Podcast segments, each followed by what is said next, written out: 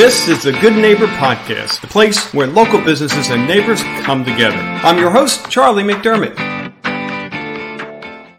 Well, welcome to episode number 893 of the Good Neighbor Podcast. Today we have good neighbor Maria Ellis Nave, her company Dance Arts by Maria. Maria, how you doing?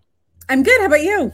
I'm doing terrific, and I know you're busy. You said the uh, the kids are out of school this week, so gives you They some are. freedom to get some extra uh, what is is it called lessons, uh, competition time for your team? How would you phrase that? Yep, we're getting some stuff ready for our recital coming up in June, and then we're getting our Ah. competition kids ready for a show they have in two weeks. Wow, wow. Love it, love it. Well, let's not assume that just because your company is named Dance Arts by Maria that our listeners know exactly what you're doing. So fill us in. Okay, we teach dance to kids starting at age two and going all the way up to 18 um, in Naples, and we've been doing it. This is our 17th season, so we've Wow. been doing it for 17 years here in Naples, and we teach all different kinds of dance: ballet, tap, jazz, lyrical, contemporary, hip hop, anything they want to learn. We try to teach them. Oh, wow. Good for you. What what was your uh, journey like getting into the business? Um, well, I danced pretty much my whole life. Um, then I danced in a semi-professional company and a pre-professional company, and then went professional and then went to college after that. So I did a lot of dancing. And then when I decided that I was done dancing myself, I um, really wanted to try to teach younger kids the love that I had for it. And I came down to Naples in 2002 and realized that there was a need for more studios here. And we Mm. opened in 06. Wow, wow. And and where where were you before? Um, I was in New York, Pennsylvania before. Oh, okay. So Where in the weather brought us down for sure. What's that? The weather came, the weather was the Yeah, main, Yeah. main draw to Naples. And then we came down and fell in love. yeah. Now, what part of Pennsylvania were you in?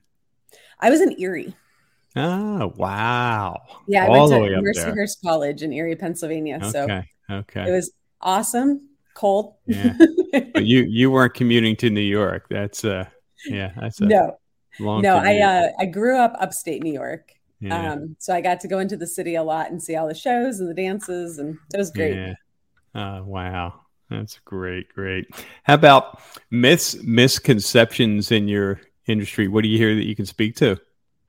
Um, I think there's a lot of myths with dance in general that it's not as challenging as a sport could be for a lot of kids. I think a lot of times they get into it and then um, either their friends or their family might push them into more of a sport, um, which also, you know, sports are also awesome, but I think dance has the arts in general have so much to do Yeah. for the kids Yeah. it helps with school and i know for me it just helped with a lot growing up so we like to project that onto the children Yeah, yeah, yeah, that's a good point. With with school, I would I would imagine it really helps with concentration. I mean, yeah, I'm guessing you would have to really be tuned in and and uh, I mean your left hand, right arm, you know, all that stuff, It right? does. I mean, there's a lot to any arts in general you know Yeah. really really just help with the everything that they're doing in school yeah, yeah. Wow.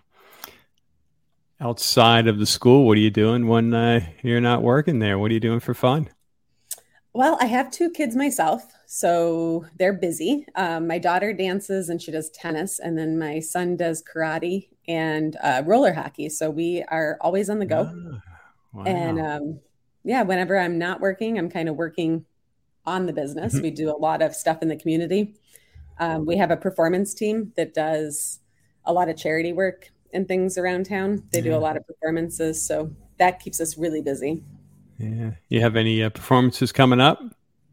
We do. We just did, um, the kids did the Make a Wish ball and Oh wow. um, Friends of Foster gala. They, they worked slash danced at that. Yeah. Um, and then we have a competition coming up in two weeks in Orlando. And we have a show um, in June that the whole studio will do. And then we do little things throughout. Like we're, we're going to be dancing at the Collier County Fair with some of the kids. Um, Yeah. kind of out, out and about as much as we can be. Yeah.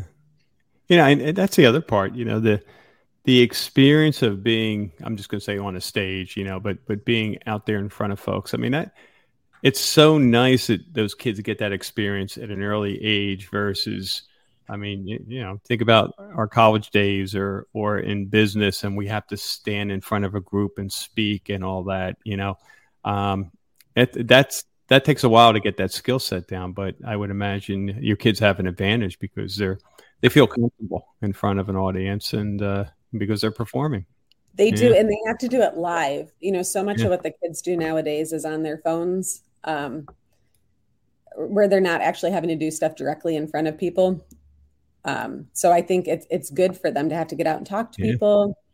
Um, all the events we've done locally and recently, they've had to actually talk face to face with people. Wow! I think that's wow. really good for them. Wow. Yeah. You know, it's it's crazy how nowadays that's such an unusual thing versus uh, you know, years ago it's just like it's what you did. I mean, kids talk to adults. They don't sit there with their face in front of a phone all day long, right? It's so hard now. But when they do they're so good at it. Like kids yeah. are naturally yeah. very good and very outgoing. Um, so it's nice to see that.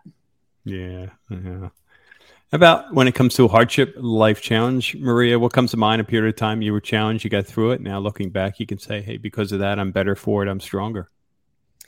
Um, well, I opened the studio in 2006, and then mm-hmm. the economy tanked in 2007. So yeah. that was a lot. Um, and it, you know, there was a lot of days where you're like, "Is this gonna?" Yeah are we going to make it through? So we did. And then obviously COVID was really hard, um, especially mm. dealing with trying to keep kids balanced. And yeah. we did a lot of stuff online, but you know, you're always wondering, will people come back? And right, right. Yeah. But we made but it through. You made it through. That's what's important. You stuck with it. You have faith, right? Yes. Yeah. Yeah. How about one thing you wish our listeners knew about Dance Arts by Maria? What would that be? Um, I think the biggest thing is just the staff in general, how much they love the kids. Everybody mm. loves teaching. And the kids, how much they love dancing, um, especially doing things out in the community. If you ever see them out there, stop and say hi. They love that. And they love being involved. Yeah. Yeah. Awesome. Well, for uh, our listeners who want to learn more, want to get in touch, maybe want to stop by, what's the best way for them to do so? They can go on our website. Um, it's www.naplesdancearts.com, and all of our information's on there. We also try to be on our Facebook and Instagram pages as much as we possibly can. So either Dance Arts by Maria or Naples Dance Arts, and you can find us. Oh, terrific. Well, Maria, keep doing what you're doing, and we wish you the best going forward there. Thank you so much.